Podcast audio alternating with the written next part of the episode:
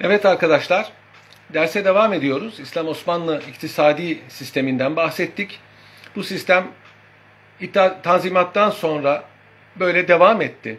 Baltalimanı Ticaret Anlaşması'nın bir dönüm noktası olduğu söylenir bin sekiz yüz otuz sekiz tarihli.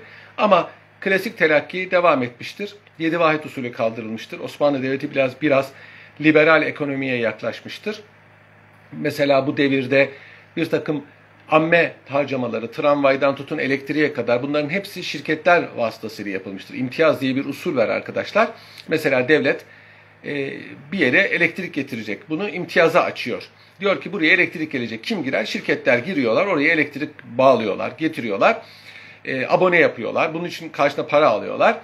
Ve elektrik ücreti tahsil ediyorlar. Devlet bundan vergi alıyor. Aynı zamanda imtiyaz bedeli alıyor. Bu sadece bunu kontrol ediyor. İstanbul'un suyundan tramvayına kadar, bütün devlet demiryolları trenlerinin işletmelerinden gemilere kadar hepsi hususi sermayedir. Yani İstanbul'daki boğaz gemileri iki tane şirket var. Şirket Aydiye ve Fevaide Osmaniye. Birisi adaya ve Kadıköy'e, diğerleri boğaza çalışır. Bunlar birer şirkettir. Padişah da ortaktır. Hanedandan ortaklar vardır. Halktan ortak olanlar vardır. Diğer amme hizmetleri de birer şirkettir. Bu e, usul Tanzimat'tan sonra da devam etti. E, özür dilerim, Meşrutiyet'ten sonra da devam etti. Meşrutiyetçiler bir ara liberal ekonomiye dönmek istediler. E, ama olmadı. Tekrar bu kontrollü ekonomiyi devam ettirdiler. Cumhuriyet devrine kadar. Cumhuriyet'in başında biliyorsunuz İzmir İktisat Kongresi ile bu liberal ekonomi çizgisinin devam ettirileceği mesajı verilmişti. Aslında bu mesaj Lozan Antlaşması'nın Lozan Konferansı'ndaki karşı taraf delegelerine bir mesajdı. Yani artık yeni kurulan devlet, Osmanlı Devleti'ndeki kapitülasyonlar olmadan da e, liberal ekonominin icablarını yerine getirecektir. Taahhüdünde bulunuyordu. Bunun üzerine zaten Lozan Antlaşması muvaffakiyetle konferansı neticelendi ve anlaşma imzalandı. Ancak ondan sonra biraz otuzlu yıllarda devletçilik prensibinin kabulüyle Türkiye Cumhuriyeti liberal ekonomiden tamamen uzaklaştı. Sosyalizm denilemeyecek ama sosyalizme çok yakın bir iktisadi sistem takip etmeye başladı. Şirketlerin elindeki bütün e, müesseseler, yani deniz işletmelerinden tutun gemilere kadar hepsi, trenlere kadar hepsi devletleştirildi. bin dokuz yüz elliden sonra tekrar liberal ekonomiye dönüldü.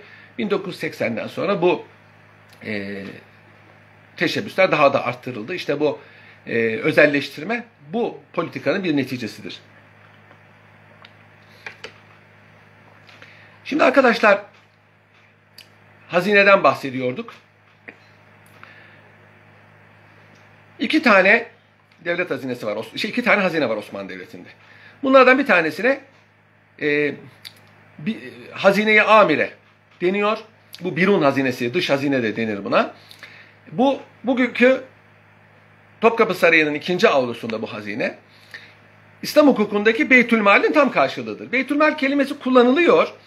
Ee, Osmanlı hukukunda e, sahipsiz terekelerin konulduğu üç, dördüncü kısım için kullanılıyor. Ama e, onun yerine hazine, haz, tek başına alındığı zaman devlet hazinesi, hazine-i amire. Amire demek zaten devlete ait demektir.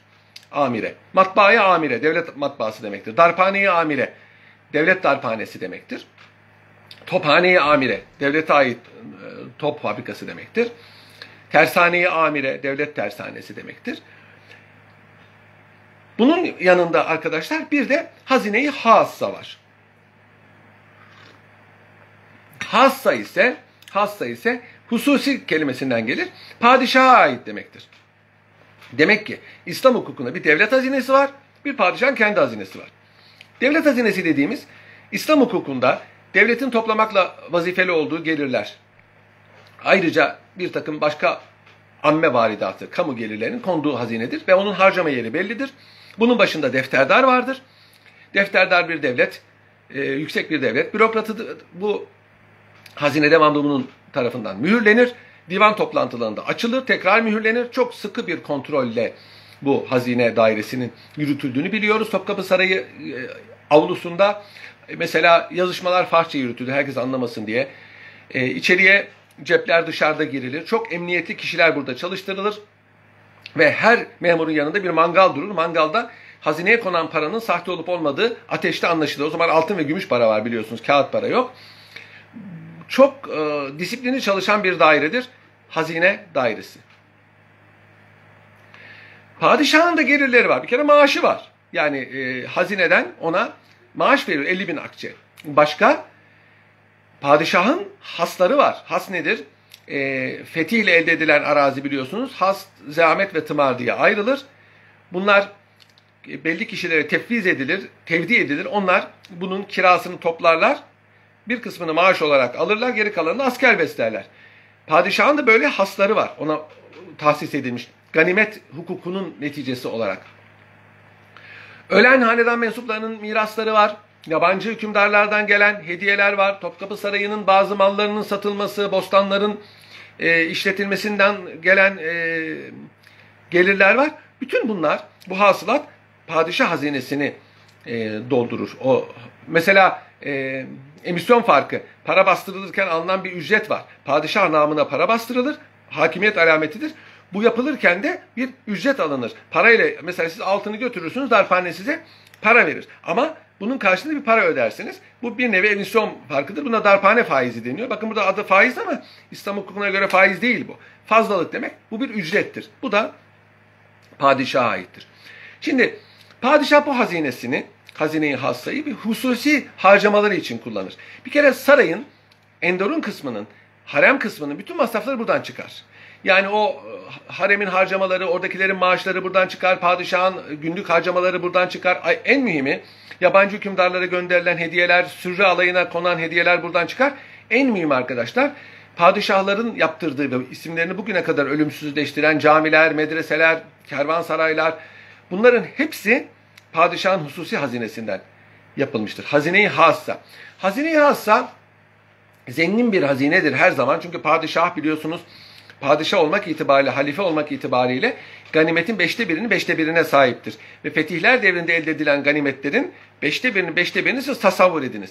Ancak padişahın bu hazinesi, padişahın elbette ki o zaman cihanın, o yeni çağın en büyük hükümdarının elbette ki dışarıya karşı debdebeli yaşantısının masraflarını karşıladığı gibi aynı zamanda bir takım vakıflar gibi amme masraflarını harcanarak e, sarf edilir. Ve bu hazineden sık sık devlet hazinesine borç verilir. Çünkü e, amme varidatı mahdut ve bunun masrafları da çok olduğu için çok zaman amme hazinesinde boşluklar olur. Mesela e, ilk defa Kanuni Sultan Süleyman zamanında bütçe açık vermişti. E, bu açıklar nereden karşılanacak? İşte hazine-i hassa hep hazine-i amireye borç vermiştir. Bunun çok misalleri vardır. E, ve bu borçlar hiçbir zaman geri dönmemiştir. Yani bir cihette bu vatan, bu millet padişahlara maddi olarak da borçludur, para olarak da borçludur. Mesela Topkapı Sarayı arşivinde ben bir makbuz görmüştüm. O neşredildi zaten o, onunla alakalı. üç bin kese borç vermiş Rus Harbi zamanında padişah. Ve e, bu e, makbuz Topkapı Sarayı arşivinde olduğu için e, şeyi alınmadığı, yani geri alınmadığı anlaşılıyor. E, borcun tahsil edilmediği anlaşılıyor. Bunun misalleri çoktur. Hazine-i hassa Sultan ikinci. Mahmud zamanında revize edildi. Yeniden bir e, tertiplendi ve padişahın bir padişah hükümdar olmak itibariyle harcaması gereken masraflar Avrupa monarklarında olduğu gibi hazine-i hassanın masrafı oldu. Hanedan giderek artıyor sayısı. Bunların masrafları, şehzadelerin, sultanların hep hazine-i hassa marifetiyle yürütüldü. Sultan Abdülmecid zamanında hazine-i hassanın varidatı çok ama masraflar çok fazlaydı. Bazı tarih kitaplarında Sultan Abdülmecid devrini israfla itham ederler. Hatta Sultan Abdülmecid'in beni ailem bitirdi, bu hale getirdiği söylenir. Tabi buradaki harcama devlet hazinesinin harcamaları değil, E, hazine-i hassa harcamalarıdır. Bunu da altını çizmek lazım. Yani devlet harcamalarından sultanların düğünlerine, efendim çeyizlerine, onların maaşlarına para gitmez. Bu hazine-i hassanındır. Sultan Abdülmecid devrinden sonra Sultan Abdülaziz'in donanma merakı sebebiyle hazine-i hassa ciddi zaafa uğramıştı. Sultan Abdülaziz sadece devlet hazinesi değil, kendi hazinesinden de yaptığı masraflarla dünyanın en güçlü ikinci bir rivayeti üçüncü donanmasını kurmuştuk ki donanma çok masraflıdır. Kurmak ayrı masraftır, muhafaza etmek ayrı bir masraftır. Ve bu zaten Sultan Abdülaziz'in ve Osmanlı maliyesinin sonunu getirdi. bin sekiz yüz yetmiş altı yılında Osmanlı Devleti iflasını açıkladı. Çünkü bin sekiz yüz elli dört yılında borç almıştı Kırım Harbi sebebiyle. Harbin masraflarını finanse edebilmek için harp çok masraflı bir şey. Ve bunu ödeyemedi. Bu paralar da çok randımanlı kullanılamadı. Arkasından bu donanma masraflarıyla da devlet iflasını ilan etti. bin sekiz yüz yetmiş altı senesinde. İşte Düğün-ü Umumi ondan sonra kuruldu biliyorsunuz. İşte bu bundan ibret alan Sultan Abdülhamid bir yandan hazine-i amireyi, devlet hazinesini güçlendirmenin yollarını ararken bir yandan da hazine-i hassanın ehemmiyetini bildiği için onu güçlendirme yoluna baktı. Sultan Abdülhamid diğer padişahlardan farklı bir padişahtı. Şehzadeliğinden beri mütevazi, sade yaşamayı bilmiş ve çok para kazanmış. Yani kendi maaşından çiftlik kurmuş, at yetiştirmiş, mandıracılık yapmış ve padişah olduğunda, genç bir şehzadeyken padişah oldu. bin sekiz yüz kırk iki doğumludur. bin sekiz yüz yetmiş altıda padişah oldu. Ve tahta çıktıktan sonra, çıktığı sırada zaten ne abisi gibi Sultan beşinci. Murad'ın hiç parası yoktu. Tahta çıktığı zaman e, o, bir de ihtilalle da tahta çıkmıştı. İhtilalciler zaten bütün parayı yediler. Sultan beşinci. Murad'ın şehzadeliğinden borcu vardı. O borçları Sultan Abdülaziz'in parasıyla ödendi. Kalanlarını Sultan Abdülhamid ödedi. Ama Sultan Abdülhamid hiçbir zaman kimseye muhtaç olmadı. Devlet hazinesinden de para almadı. Onun için e, muhalifleri onu Pinti Hamid diye e, tenkit etmişlerdir. Fakat Sultan Abdülhamid'in bu hazine-i hassa projesi çok enteresan bir proje. Agop Paşa adında bu işlerden çok iyi anlayan bir kişiyi hazine-i hassa nazırı yapmıştır, başına getirmiştir. E, padişah hazinesi devlet hazinesinden farklı. Devlet hazinesi defterdarın kontrolünde. Padişah hazinesi ise hazinedar başı denilen Enderun subayının kontrolündedir ve padişaha doğrudan bağlıdır. Sultan Abdülhamid hazine-i hassa, hazine-i hassa kurarak o örtülü ödeneğin ehemmiyetini, servet sahibi olmanın ehemmiyetini anlamıştı Sultan Abdülhamid. Yani bu da bu zamanda diyordu, ayakta kalabilmek için çok zengin olmak lazım. Nitekim Hazreti Peygamber'in sözü var. Benim ümmetim için fakirlik saadettir ama ahir zaman ümmeti için zenginlik saadettir. Dinlerini ayakta tutabilmeleri için para lazım. Hakikaten öyle. Sultan Abdülhamid de bunu müdrik olduğu için hem kendi gayretleriyle hem e, devlet maliyesinin gayretleriyle para arttırmaya baktı.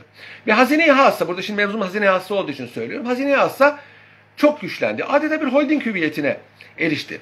Padişah e, bu e, sermayesiyle Londra, Paris borsalarında hisseler aldı. Bunların e, satışından çok para kazandı.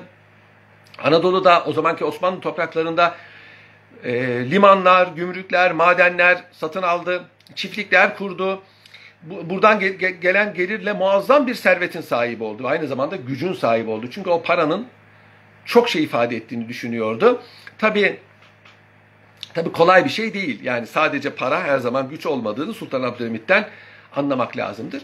Hazine-i hassa bir holding gibi çalışırdı. Ee, padişahın hem hususi masraflarını, yani hanedanın sayısı artmış, eskisi eski, eskiden mesela düşünün Sultan Mahmud, Sultan Mahmud tekti. Tek. Osmanlı hanedanından başka bir erkek yok. Sultan Mahmud'un iki tane oğlu yaşadı. Abdülaziz ve Abdülmecid. Sultan Abdülaziz, Sultan Abdülmecid. Onların çocukları oldu. Ve hanedanın sayısı artınca bunların masrafları için hazine-i hassa devreye girdi. Yani bunların maaşları hazine-i hassadan verilirdi. Aynı zamanda Sultan Abdülhamid bu hazine-i hassayı tahsisatı mesture, yani örtülü ödenek olarak kullanmıştır. Bir dışarıda, yani Osmanlı ülkesinin dışında Osmanlı Devleti lehine yazarlar, sanatçılar, bilim adamlarını desteklemek, politikacılara e, rüşvet demeyelim, hediye vermek, onları Osmanlı lehine, Osmanlı menfaatleri lehine imale edebilmek için e, örtülü ödenekler, harcamalar yapmıştır. Aynı şekilde kendisi rejime muhalif göründüğü için sürgün edilen, yani uzak yerlere tayin edilen, aslında bu sürgün değil. Mesela Fizan'a sürüldü deniyor. Fizan'a sürülmüyor aslında. Libya'ya tayin oluyor. Libya'ya tayin oluyor. Ama bugün de malum Hakkari'ye gönderseniz sürgün diyorlar. En vatansever adamlar bile, vatan sana canın feda diyenler bile Hakkari'ye sürüldü diyor. Memur olarak tayin edildi demektir. O zaman da rejim için tehlikeli görülen kişileri cezalandırmak yerine uzak memleketlere, yani rejim aleyhinde faaliyette bulunamayacakları yerlere tayin ettirirdi. Ve bunlar burada e, memurdular fakat işe karıştırılmazlardı. Çünkü zaten tehlikeli adamlar olarak görülüyor. Bunların maaşlarını Sultan Abdülhamid bu tahsisatı mestureden verirdi. Bu hazine-i hassanın yakın tarihimizle alakalı da ehemmiyeti bir yeri var. Sultan Abdülhamid, o zaman daha petrol yok ama petrol biliniyor. Petrol havzalarını, işte Musul civarında biliyorsunuz çok var, satın aldı. petrol çıkması muhtemel yerleri veya petrol çıktığı bilinen yerleri satın aldı. Hazine-i hassa namına tapulattı. Yine biliyorsunuz öteden beri e, Filistin'de, yani e, o zaman Osmanlı Devleti'nin bir e, Akka ve Sayde'ye bağlı olan bir sancak ve Kudüs sancağı var. Burada bir e, Siyonist devletin kurulma projesi var. Bu proje Sultan Abdülaziz devrinde de konuşuluyor. Sultan Abdülhamid devrinde biliyorsunuz bin sekiz yüz doksan sekiz'de Bazel'de yapılan Siyonist Kongresi ile Filistin'de bir e, Siyonist devleti kurulması. Bakın Yahudi demiyorum. Çünkü her Yahudi Siyonist değildir. İsrail devletinin kurulmasını isteyenler Siyonist Yahudilerdir. Yani Yahudiler de çeşit çeşit. Bir Siyonist devleti kurulması için bir karar alındı. Bu karardan haberdar olduğu için öteden beri, zaten Sultan Abdülaziz devrinden beri Yahudilerin e, Filistin'e yerleşmelerinde bir tahdit e, vardı. Oraya gelip gitmeleri bile belli kontrole tabiydi. Sultan Abdülhamid e, bunu tahdit ettirdiği gibi orada çok sayıda arazi aldı. Şöyle ki, padişah olunca buradaki araziler, belli yerlerde e, halk satsa bile Yahudilere bir e, ekseriyet ve arazi birliği temin edemezler. Yani böylece burada bir Siyonist devletin kurulma tehlikesini kendi satın aldığı araziler, lakin bunlar öyle verimli yerler değildi, bir Musul arazi veya çiftlikler gibi, önlemeye çalıştı. İttihat ve Terakki bin dokuz yüz sekiz'de iktidara geldi. bin dokuz yüz dokuz'da Sultan Abdülhamid tahttan indirildi. İttihat ve Terakki'nin gözü Sultan Abdülhamid'in bu emsalsiz servetindeydi ve elbette bu servete kavuştular. İlk posta Yıldız Sarayı'nın yağma edilmesiyle oldu. Yıldız Sarayı'nda yaşayanlar saraydan atıldılar. Yıldız e, Sarayı'ndaki mücevher, para vesaire, hatta eşyalar, sobalara kadar eşyalar Yıldız yağmasına katılanların elinde e, çarçur oldu. İkinci posta Sultan Abdülhamid'in nakit ve menkul malları, Sultan Abdülhamid tehdit edilerek, o zaman Selanik'te sürgündeydi, elinden alındı ve gayrimenkulleri devletleştirildi. Çıkarılan bir kanunla devletleştirildi. Böylece hazine-i hassa çok mütevazi, fakir bir e, eski haline döndü. Sultan Mahmud devrindeki haline döndü. Çok az geliri olan ve sadece belli harcamalara e, tevcih edilen bir yer haline dönüştü. Şimdi bu devletleştirilen yerler, yani e, hükümet arası ilan edilen, yani buna tabii mülkiyet hakkının bir ihlali, ama o zaman tabii İttihat ve Terakki diktatöryası var. Mülkiyet hakkı, kanun, anayasa, böyle şeyler sorulması zaten muhal. bin dokuz yüz on sekiz'de Arapların ekseriyette bulunduğu topraklar, Irak, Suriye, Lübnan, Filistin vesaire araziler işgal edilince müttefikler tarafından, şimdi bir yer işgal edildiği zaman arkadaşlar, milletler arası hukuk kaidesine göre orada iki çeşit arazi var. Bir hususi şahısların arazisi var, bir amme arazisi var, devlete ait arazi var. Şimdi hususi şahıslara ait arazi fertlerin elinde kalmaya devam eder. Ancak e, devlete ait olan arazi, beylik arazi ise yeni devletin olur. Şimdi e, Filistin'in yeni efendisi kim? İngiltere. Artık Sultan Abdülhamid'e ait olup da iddiaçılar tarafından devletleştirilen arazi İngiltere'nin oluyor. Ama oradaki Arapların veya e, her kim yaşıyorsa onların elindeki araziye dokunmuyor. Aynı şekilde Irak yine İngilizler tarafından işgal edildi. Musul petrol arazisi eskiden Sultan Abdülhamid'indi. Devletleştirilmişti. Şimdi artık İngilizlerin elindedir. Çünkü Irak devletinin topraklarıdır orası. Bu akıl almaz gaflet sebebiyle Sultan Abdülhamid'e ait olan Filistin ve Musul'daki Musul'daki petrol havzası ve Filistin'deki stratejik topraklar e, istikbaldeki e, hadiselere zemin hazırladı. Gerek İsrail'in kurulması da, gerek Musul petrol havzasının İngilizlerin e, hakim olduğu bir e, konsorsiyum şirketin eline geçmesi bu sayede oldu. Buna İttihat ve Terakki'nin gafleti hizmet etmiştir. Eğer burası Sultan Abdülhamid'de bırak, bırakılmış olsaydı, Sultan Abdülhamid'in vefatından sonra e, Şubat bin dokuz yüz on sekiz'de vefat etmişti, bunlar varislerine geçecekti. Sultan Abdülhamid'in varisleri, şehzade ve sultanlar, Osmanlı Devleti vatandaşı oldukları için bunların mülkleri Osmanlı sınırları dışında bile kalsa yine bunların mülküdür. Yani buna İngiltere'de, Fransa'da bir şey diyemez milletler arası anlaşmalar çerçevesinde.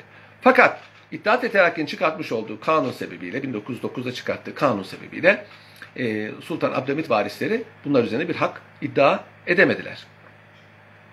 Sultan Vahidettin tahta çıkınca e, hazine-i hassadan olup da Sultan Abdülhamid devrinde devletleştirilen arazileri tekrar iade etti. Yani tekrar eski hazine-i hassaya iade etti. Fakat Sultan Vahidettin zamanında alınan bu karar Ankara hükümeti tarafından tanınmadığı gibi e, saltanat kaldırıldıktan sonra da Ankara hükümetinin çıkarttığı hanedanın ve saltanatın e, sürül, e, hilafetin kaldırılması ve hanedanın sürgün edilmesine dair kanunda bütün bu arazilerin, yani hazine-i hassa ya dönüş hazine dene devlet arazisi ol, olduğu ve hanedan mensuplarının bunda hak iddia edemeyeceği bir madde olarak kondu ki bu aslında hukukun umumi prensiplerine aykırıdır. Çünkü miras hakkını engellemek demektir. Böylece hanedan gerek yurt içinde gerekse yurt dışındaki hazine-i hassa arazisine mahrum kaldılar. Ve yıllarca bu arazileri alabilmek için çok para sarf ettiler, çok uğraştılar, avukatlar tuttular. Milletler arası şirketler bundan bir şey umdu ve hanedanı buna imale etti. Fakat İngiltere buna müsaade etmedi. Yani birkaç davayı kazandılar fakat İngiltere müdahale ederek o davalardan davaların aleyhine neticelenmesini temin etti ve böylece Osmanlı hanedanı yurt dışında çok büyük bir e, fakir fakir zaruret içinde yaşadı. Bu e, servetten Türkiye'ye de fayda gelmedi. Yani bu hazine-i hassa ile alakalı bir mesele olduğu için e, anlatıyorum bunu. Ülkenin kanunları neden diğer ülkeler için de bağlayıcı oluyor? Siz beni anlamadınız herhalde. bin dokuz yüz on sekizde bir işgal edildi buralar. bin dokuz yüz dokuzda buralar devletleştirilmişti. bin dokuz yüz on sekizde buralar işgal edildiği zaman zaten bu topraklar devlet topraklarıydı. Başka ülkenin kanunları değil ki bu. Oradaki hali hazır durum. Bir, bir yeri işgal ettiğiniz zaman oradaki hali hazır durum kabul ediliyor. Normalde bu böyledir her yerde. Ha, gücünüz yetiyorsa kabul etmiyorum, herkesi buradan sürüyorum, hepsinin malına el koyuyorum diyebilirsiniz. Ama modern çağda işgaller öyle olmuyor. Sömürgecilik de öyle değil. Yani İngiltere, Fransa, Rusya sömürgeleştirdiği yerlerde halkın mallarına dokunmadılar. Halk oradan sürgün etmediler. Sömürgeciliğin mantığı budur. Normal statüyü kabul ediyorsunuz. E modern devirde de böyle. E bugün de öyledir. Bir yer işgal edildiği zaman oradaki e, hususi mülkiyete dokunulmuyor. Bu milletler arası bir kaide. Yani gücünüz yeterse dokunursunuz ama öyle bir şey yok. Dokunmuyorlar. Onun için başka ülkenin kanunları değil bu. Milletler arası hukuk kanunu böyle. E tamam işte Irak ve Filistin'deki mallar, padişahın malları bin dokuz yüz dokuzda devlet arazisi olmuş. bin dokuz yüz on sekizde işgal edilmiş. bin dokuz yüz on sekizde işgal edildiğinde onlar devlet arazisi zaten. Devlet arazisi. Başka ülkenin hukuku diye bir şey yok. İngilizler geldiğinde burası nedir? Devlet arazisi. Tamam bura bizim diyorlar. Bura kimin arazisi? Faysal'ın. Tamam Faysal'ın elinde kalsın diyorlar. Eğer bu kanunu çıkarmasaydı iddiatçılar bin dokuz yüz on sekizde İngilizler Filistin'i ve Irak'ı işgal ettiği zaman burası kimindir? Abdülhamid'in varislerinin. Dokunamazdı. Dokunamazdı. Hanedanın hakları niye Türk milletine geçsin arkadaşlar? Türk milletinin ne hakkı var bunda? Hanedanın hakkı hanedanın hakkıdır. Zaten bütün mallarına el koydular hanedan sürgün edince. bin dokuz yüz yirmi dördün üç Mart'ında hanedan sürgün edilince Türkiye'deki bütün mallarına el konuldu. Ve bu milletin derdi ama tabii millet demek o zaman memleketi idare eden politikacılar demektir. Türkleri Türklere yaptığını hiç kimse yapmamıştır. Bu meşhur bir sözdür arkadaşlar. Şimdi arkadaşlar bir de iç hazine diye bilinen, Enderun hazinesi diye bilinen bir hazine var. Bu daha ziyade hazine-i hassa ile karıştırılır ama aslında doğru değil. İç hazine, e, hazine-i hassanın altında fakat mesela mukaddes emanetlerin, e, ecnebi hükümdarlardan gelen sanat eserlerinin, bir takım e, mali e, değeri fazla olan, sanat değeri fazla olan e, eşyanın ve padişaha lazım olan üzengiler, at takımları, koşum takımları, arabalar gibi eşyanın bulunduğu bir hazinedir. Yani bir nevi e, padişahın e, tasarrufunda ama sarayın ve hanedanın kullanımında olan eşyalardır. Bunlardan da zaman zaman eskiyen eşyaların satıldığını ve bu bunların e, kullanıldığını e, ve artan paraları, mesela burada bazen altınlar oluyor, bunların eritildiğini, bundan para basıldığını biliyoruz. Padişaha ait olduğu halde mesela bunlar normal hazineye dahil edilmiştir. Bunlar ihtiyat için e, kurulmuştu. İhtiyat. Yani bir sıkıntı olduğu zaman ihtiyat hazinesi olarak kurulmuştu. Aslında ikisi de birbirinin e, eşidir. E, Cumhuriyet kurulduğu zaman hazine-i hassa kaldırıldı. Ve hazine-i hassadaki bütün mallar devlet hazinesine aktarıldı. Osmanlı hanedanının malı olduğu halde. Osmanlı Hanedanı'na ait olduğu halde bunlar Osmanlı Hanedanı varislerine verilmedi kanun gereği. Bu kanun hukuka aykırı bir kanundur. O zamanki hukukçular, e, hatta bu hukukçular ne şeriatçıydı ne saltanatçıydı. Bu kanunun e, bu kanunun hukukun umumi prensiplerine, Türkiye Cumhuriyeti Anayasası'na ve kanunlara aykırı olduğunu yazmışlardı o zaman, ama tabii ihtilalin kanunu ayrıdır. Bu iç hazine ise arkadaşlar Topkapı Sarayı müdür, müdüriyetine dönüştürüldü. Kalanlar tabii. O zamanki hükümet buradaki kıymetli eşyayı satmak istedi. Ve Topkapı Sarayı'nda bulunan bugün işte Kaşıkçı elmasından o hançere kadar ne varsa hepsi kutulara kondu ve Ankara'ya götürüldü. Meclisin deposuna kondu ve bunların yurt dışına satılması için teşebbüslerde bulunuldu. Fakat tabii böyle bir şeyi satmak çok zordur. Çünkü bunlar hem çok pahalıdır, alacak kimse olmaz. En mühimi de arkadaşlar bunların alınması için sigorta yapılması lazım. E, bunun için sigorta edecek şirket yok. Çünkü o kadar kıymetli ki nasıl e, sigorta edecek? Binaenaleyh sigorta edilemediği için bunlar satılamadı. bin dokuz yüz elli senesinde Adnan Menderes e, iktidara gelince, daha doğrusu Demokrat Parti iktidara gelince meclis e, depolarında bulunan bu Topkapı Sarayı'na ait eşya tekrar Topkapı Sarayı'na döndürüldü ve müzeye kondu. Tabii o arada bunların içinden İmkanı olanlar tarafından alınanlar, yağma edilenler veya kırılıp dökülenler de elbette ki olmuştur. Ve olduğunu biliyoruz. Buna dair e, bilgilerimiz elimizdedir. Şimdi e, biraz da bütçeden bahsedelim arkadaşlar. Bütçe, Osmanlı bütçesi denince tarih kitaplarına geçirilmiş bir yanlış vardır. Tarhuncu Ahmet Paşa on yedinci asırda ilk Osmanlı bütçesini hazırladı derler. Bu doğru değildir arkadaşlar. Bir kere Osmanlı bütçesi çok eski. E, Fatih Sultan Mehmet'in meşhur teşkilat kanunnamesinde, Kanunname-i Ali Osman'da yılda bir kere diyor defterdarlar için Rikab-ı Humayun'uma gelsinler, iradımı ve masrafımı okusunlar. Yani devletin ne kadar geliri var, ne kadar masrafı var bunu okusunlar. Bütçe ne demektir? Bütçe yani o çantadan geliyor ama muvazene defteri demektir. Yani devletin masraflarının ve gelirlerinin dengelendiği bir e, defter demektir, bir kayıt demektir. Peki Fatih Sultan Mehmet zamanında böyle bir bütçe olduğu anlatılıyorsa Tarhuncu Ahmet Paşa'nın yaptığını, Tarhuncu Ahmet Paşa bu bütçeyi bütçede bir takım düzenlemelerde bulundu. Yani bütçe açıklarının bütçe açıklarının Osmanlı sistemine verdiği zararları bildiği için bütçeyi dengelemek için bir takım tedbirler getirdi. Dedi ki bütçeyi dengeleyelim, harcamaları ve e, masrafları ve geliri buna göre ayarlayalım. Değişen bir şey yoktu. Ama bu da onun hayatına mal oldu. Çünkü bazılarının demek ki menfaatine dokundu. Bu muvazene defteri, bütçe, geçen senenin harcamaları baz alınarak hazırlanır arkadaşlar. Yani bunlar bir müsvedde. Gelecek harcamalara bir bazdır. Yani bir insan gelecek gelecek yılki harcamaları neye göre tespit eder? Bu yılki harcamalarına göre. İşte muvazene defterinde bu yıl ne kadar gelirimiz oldu, ne kadar giderimiz oldu bunları harca gösteriyor, padişaha bu okunuyor. Denkse mesele yok. Denk değilse bunun denkleştirilmesi için ya gelir arttırılıyor ya giderler kısılıyor. Usul bu. Tabii bu e, muvazene defteri yani bütçe sadece merkezi gelirleri ihtiva ediyor. Çünkü Osmanlı Devleti bir imparatorluk. Daha önce de anlatmıştım. Ne kadar merkezi olursa olsun arkadaşlar bu imparatorlukta e, ademi merkeziyetçi tatbikatlar da var. Bir kere her eyaletin gelirini kendi topluyor ve kendi harcıyor. Bunlar merkezi eyalet gelirine dahil değil. Dolayısıyla oradaki memurların maaşları falan buradan karşılanıyor. Mesela arazi tımar usulü, dirlik usulüdür. Bu e, arazinin geliri merkez hazineye gelmiyor. Bunlar memur maaşlarına gidiyor. Araya girmediği için bunlar da bütçede farklı bir kalemde gösteriliyor. Bazı eyaletlerin mesela e, gelirleri toptandır.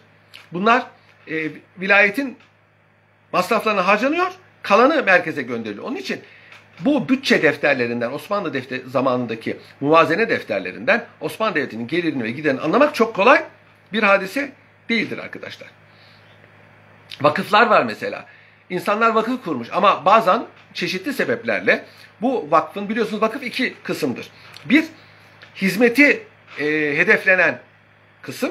Cami ise cami, medrese ise medrese, çeşme ise çeşme. Bir de onun gelir getirmesi için ona bağlanan e, mallar.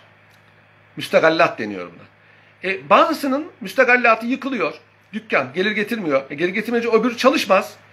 Ya çeşme ise bakımı lazım, cami ise imamın müezzinin maaşı var, doktorsa ilaç, doktor, hastanesi ilaç, doktor masrafları var.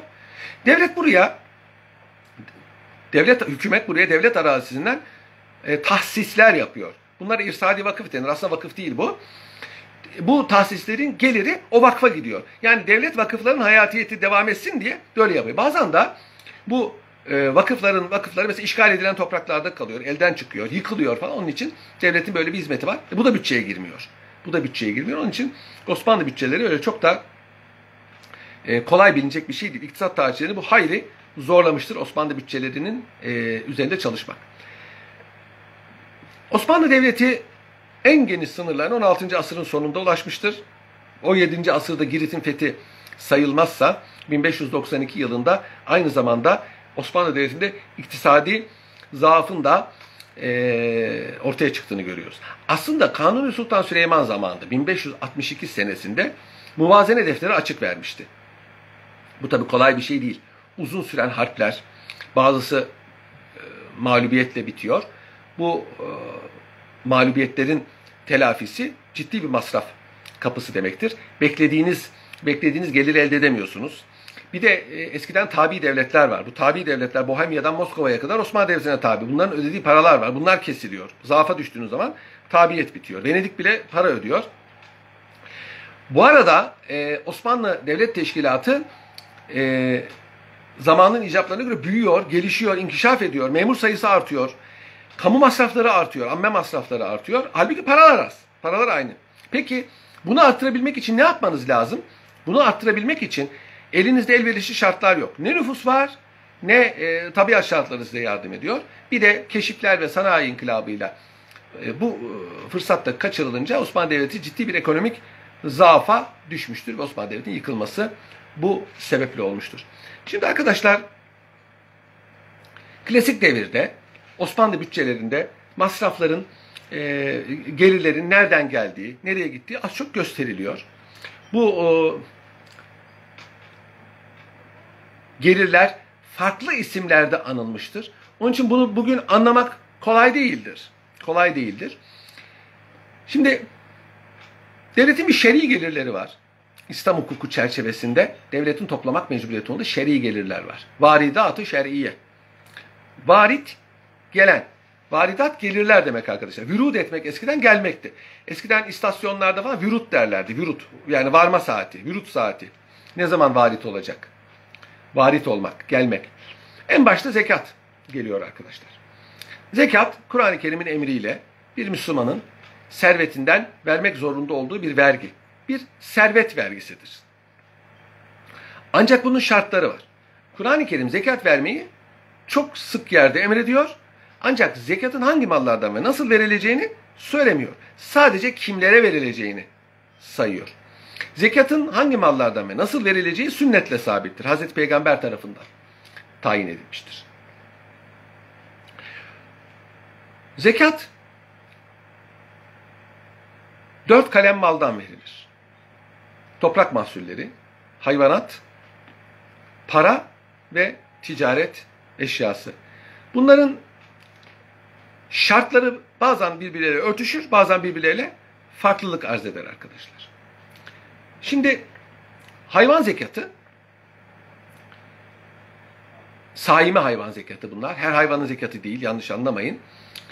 Davar, yani koyun keçi, sığır, işte inek, öküz manda ve deve. Bunlar eğer senenin yarıdan fazlası otlaklarda otluyorsa bunlara saime derler, bunun zekatı var. Her bir hayvanın zekatı farklıdır. İşte kırk koyun olan bir koyun verir. Sonra yüz yirmi koyun olan iki tane koyun verir gibi böyle sığır sayısında da deve sayısında da farklı hükümler konulmuştur. Bunu devlet toplar. Ve Kur'an-ı Kerim'in saydığı yerlere harcar. Eğer bir hayvan saime değilse, besi hayvanıysa, besi hayvanı ne demek? E, bugün de yapılan bir usul. E, otluğa çıkarmıyor. Hep ahırda besliyor. Niçin besliyor? Sütü için veya eti için. Daha ziyade eti için besliyor. Bunun zekatı var mı? Hayır, bunun zekatı yok. Ancak bunu satacaksa, bu hayvanı satmak için besliyorsa, mezbahaya veya kurban bayramında vesaire, o takdirde bu ticaret eşyası sayılır. Bunun kırkta birinden zekat verilir. Mesela at, saime hayvan değildir. Bir adamın diyelim ki on tane atı olsa, bu atına biniyor, efendim geziyor, arabasına koşuyor, buna zekat vermesi gerekmez. Ancak bu atlar yarış atı olarak veya yük atı olarak bunları besliyor, büyütüyor ve satıyorsa ticaret eşyasıdır. Bundan kırkta birden zekat verir. İkincisi toprak mahsulleri zekatı. Buna uşur da deniyor. Aşarla karıştırmayın arkadaşlar. Her ikisi de aynı kökten, yani onda birden geliyor ama birbirinden farklı. Uşur, toprak mahsulleri zekatı demek.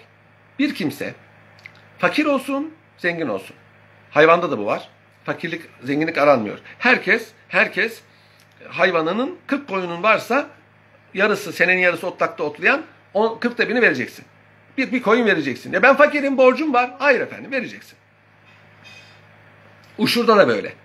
Topraktan çıkan malın ister senede iki üç kere çıksın, her çıkışında hasat zamanında e, onda biri eğer yağmur suyuyla sulanıyorsa, eğer sulama tatbik ediliyorsa, çeşitli mesela motorla, kuyuyla vesaire fıskiyeyle, o zaman yirmide biri ayrılır ve e, verilir. Zekat verilecek e, sekiz sınıf insandan birine verilir.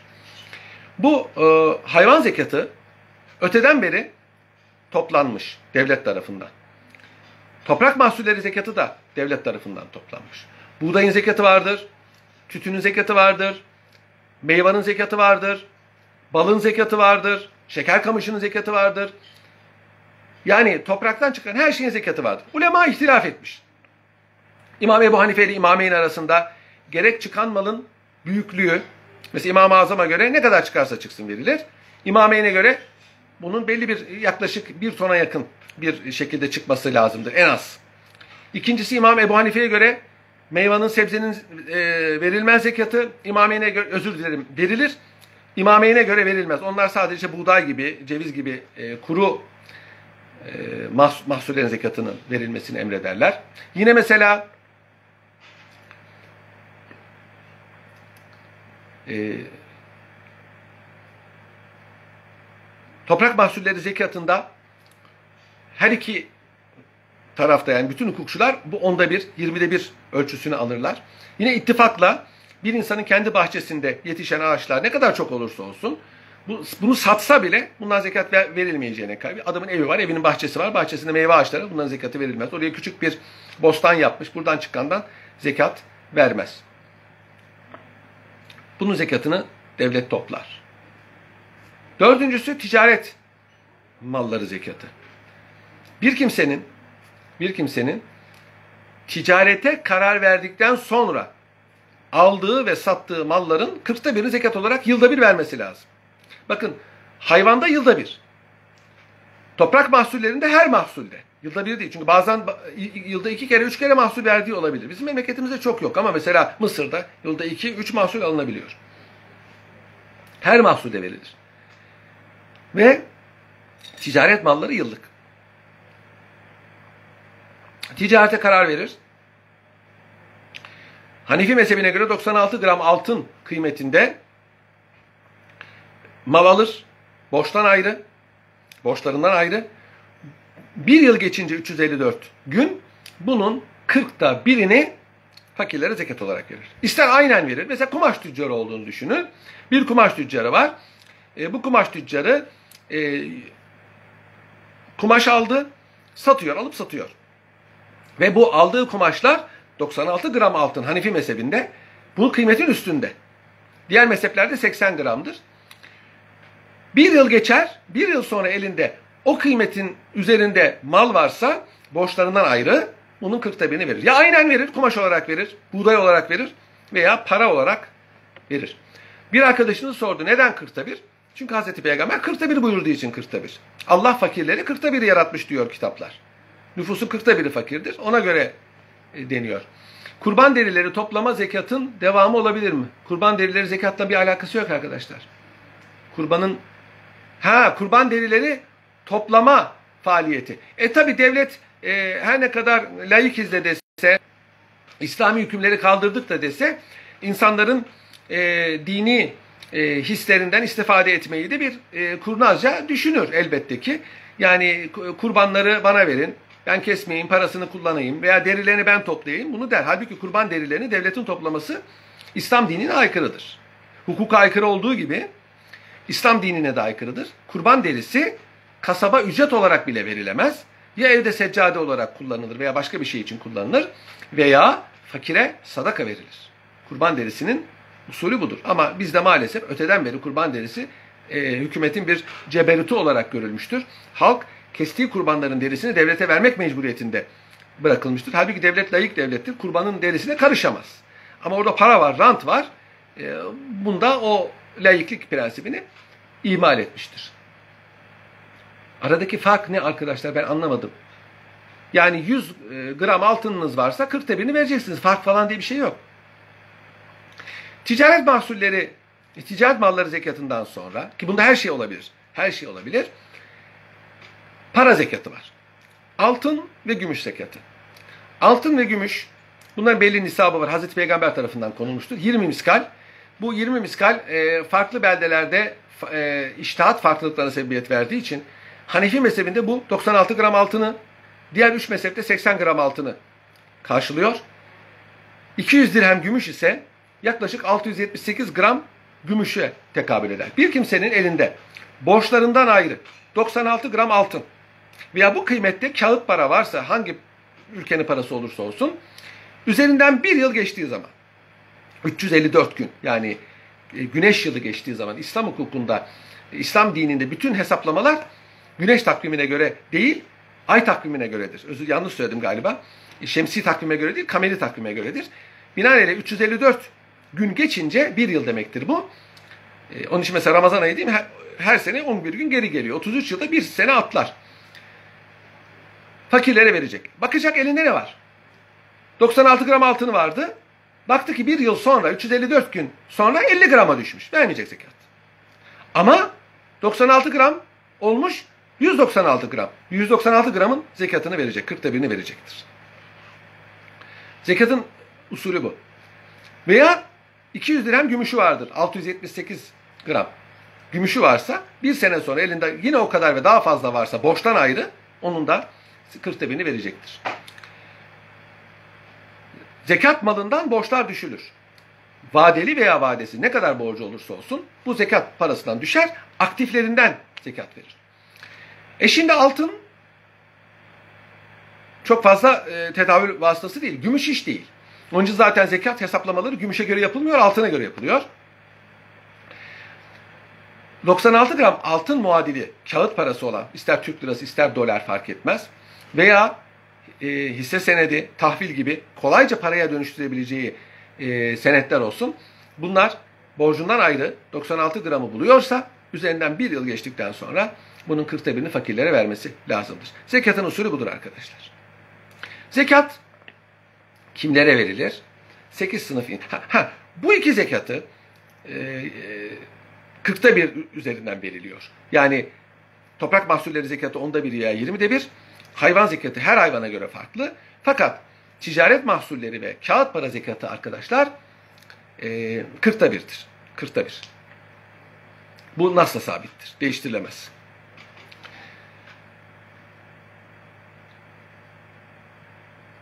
Sekiz sınıf insan Kur'an-ı Kerim'de şöyle sayılmıştır. Fakirler. Fakir kimdir?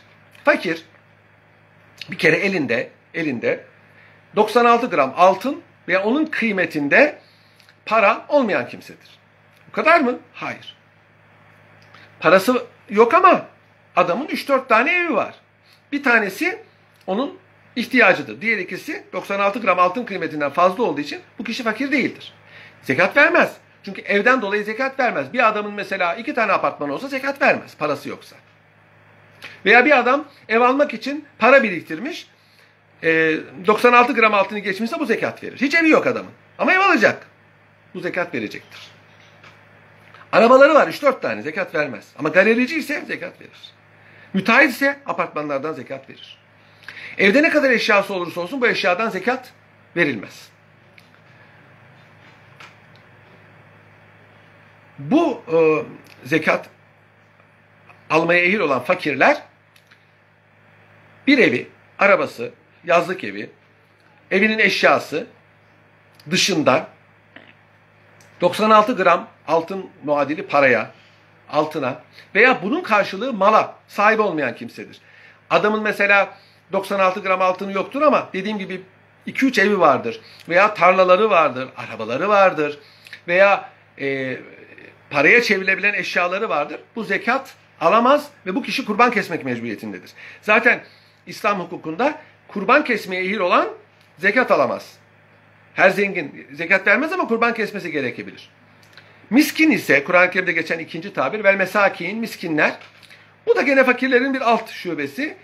Ee, bir günlük nafakasının ancak olan kişiye denir. Hiçbir şeysi yok, bir günlük nafakası var. Neden Kur'an-ı Kerim bu ikisini peş peşe zikretti? Zaten miskin fakire dairse niye miskini zikretti? Bunun hakkında müfessirler çeşitli beyanlarda bulunmuşlardır.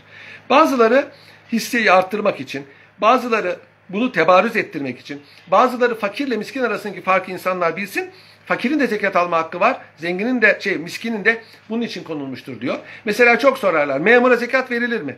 Memur veya serbest meslekli bir fark yok. Parası zekat almaya iyiyse alır, değilse alamaz. Talebeye zekat verilir mi? Bazı talebe olur, çok zengin olur, ona zekat verilmez. Üçüncüsü, zekat tahsildarları. Şimdi arkadaşlar, İslamiyet'in zuhurundan itibaren, zekat emrinin gelmesinden itibaren bu dört kalem zekatı devlet toplardı. Ve Kur'an-ı Kerim'de sayılan yerlere harcardı. Hazreti Osman zamanına kadar böyle devam etti. Hazreti Osman zamanında Eshab-ı Kiram toplandılar ve bir karar vardı. Dediler ki, şimdi bu envali zahire, görünen mallar var, hayvan gibi, e, ticaret mahsulleri zekatı gibi ve Özür dilerim. ticaret malları ve toprak mahsulleri ve hayvanlar. Bunlar görülüyor. Envali zahire denir. Bunların zekatını devlet toplamaya devam etsin. Bir nevi vergi gibi. Ancak envali batına denen insanların parası, altını, gümüşü, bunların zekatını devlet toplamasın. Daha doğrusu mecburen toplamasın. İsteyen gene devlete versin, devlet onu gene harcasın e, zekat verecek yerlere. Ama araştırmasın. Çünkü bu insanların evine girmek, onların mahremiyetine taarruz etmek neticelerini doğurabilir. Bir takım suistimallere yol açabilir diye Hazreti Osman zamanında Eshab-ı Kiram bir icmaya vardılar. O zamandan itibaren İslam devletleri envali zahire zekatını topladılar. Osman Devleti de dahil. Envali batına zekatını toplamadılar. Yani insanlar bunları kendileri verecekler. Kendileri vermek mükellefiyetindedir. Devlet toplamazsa fertlerin gene kendi vermesi lazım. Mesela bugün toprak mahsulleri zekatı toplanmıyor. Devlet böyle bir zekat almıyor. Zaten İslami bir devlet değil. Alma hakkı da zaten yok. Peki toprak ekip biçenler bu zekat vermeyecekler mi? Müslümanlarsa ve dindarlık e, iddiasında iseler kendileri ayırıp fakirlere verecekler. Gene böyle hayvan besleyenler, bakın besiciler değil hayvan besleyen verecekler. E, ticaret malları olanlar bunlar gene zekatını verecekler. Devlet toplamasa bile Kur'an-ı Kerim'de sayılan sekiz sınıf insana verecekler. Başka borçlular. Bu niye sayılmış? Borçlu zaten fakirin içindedir. Yani e, tebarüz ettirmek için, vurgulamak için borçlular söylenmiştir. Yani bunu da tercih edin borcu olanları. Çünkü borç azaptan bir parçadır. Onun için bir an evvel insanı borçtan kurtulmak, kurtarmak lazım.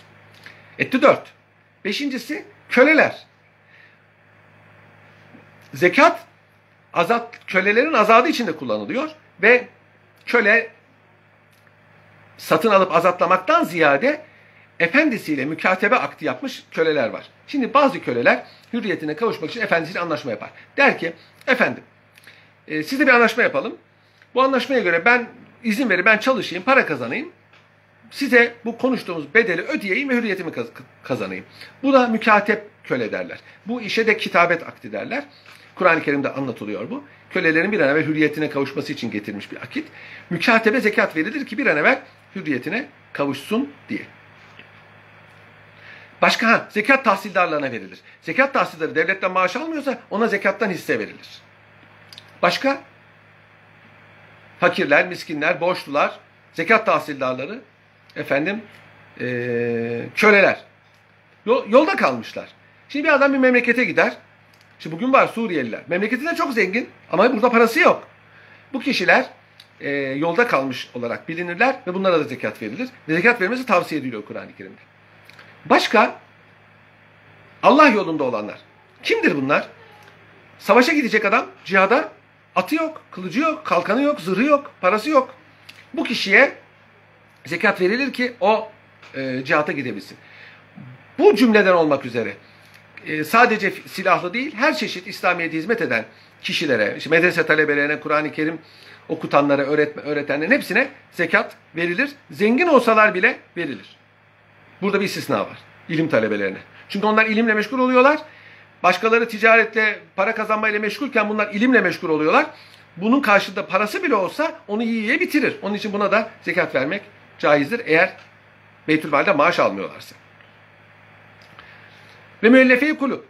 Müellefe telif edilen. Kulub kalpler. Kalpleri telif edilen. Kalpleri İslamiyet'e ısındırılmak istenen kimseler. Kim bunlar? Bir, yeni Müslümanlar. Adam yeni Müslüman olmuş. Dinini bırakmış. Belli bir cemiyetin içinden çıkmış. Cemiyet onu dışlamıştır büyük ihtimalle. Ee, yeni geldiği cemiyet de onu, ona e, hemen alışık değil. Kolay sıcak bakmaz. Kur'an-ı Kerim onlara zekat verilmesini emrediyor ki e, İslamiyet'e girmekle onlar felakete uğramasınlar. Nitekim e, Osmanlı Devleti zamanında yeni Müslüman olan birisi Divan-ı Mâin'e götürülür. Divan-ı Mâin'e ile tepeden tırnağa, buna elbiseden tut paraya kadar her şeyi ihsan ve ikram ederlerdi. Osmanlı'da da bu tatbikat devam ediyordu. Ve bir müellefe-i kulüp sınıfı da Müslüman olmadığı halde E, zararından, şerrinden korunmak için veya belki Müslüman olur ümidiyle kendisine para verilenlerdir. Hazreti Peygamber zamanında bu para veriliyordu. Hazreti Ömer zamanında Eshab-ı Kiram oturdular, dediler ki o zaman Müslümanlık güçlü değildi. Biz bunları İslamiyet'e ısındırmak için veriyorduk. Şimdi öyle değil. Şimdi herkes kitle halinde Müslüman oluyor. Kaldı ki Hazreti Peygamber Muaz bin Cebel'i Yemen'e gönderirken ey Muaz, zekatı Müslümanların zenginlerinden al, Müslümanların fakirlerine ver buyurdu. Bu hadis-i şerifle Kur'an-ı Kerim'deki bu müellefe-i kulüp e, nesedilmiş oluyor. Veya müellefe-i kulüp bugün kalmamıştır. Yani ayakları yıkamak abdestle farzdır ama ayağı olmayan ayaklarını yıkamaz. Ondan bu farz düşer gibi. Ondan sonra müellefe-i kulübe zekat verilmemiştir. E, ondan sonra tabii bu zekat e, lehtarlarının çoğu ortadan kalkmıştır. Mesela bugün zekat tahsildarları yoktur. Köle yoktur. İki sınıf insan yoktur. Müellefe-i kulüp birinci sınıfı vardır. Yeni Müslüman olmuş adam, ona zekat verilebilir ama Müslüman olmayana sırf kalbi İslamiyet'e ısındırılsın diye zekat verilmez. Bu çok münakaşalara sebebiyet verdiği için burada anlatıyorum. E, Hanefi mezhebinde bir Müslüman zekatını bu sekiz sınıftan dilediği birine verebilir. Şafi mezhebinde her bir sınıftan en az üç kişiye vermesi lazımdır ki bu da çok zordur. Onun için Şafiler zekatı Hanefi mezhebini taklit etmek suretiyle verirler. Evet arkadaşlar, bir on dakika ara verelim. Ondan sonra devam edelim.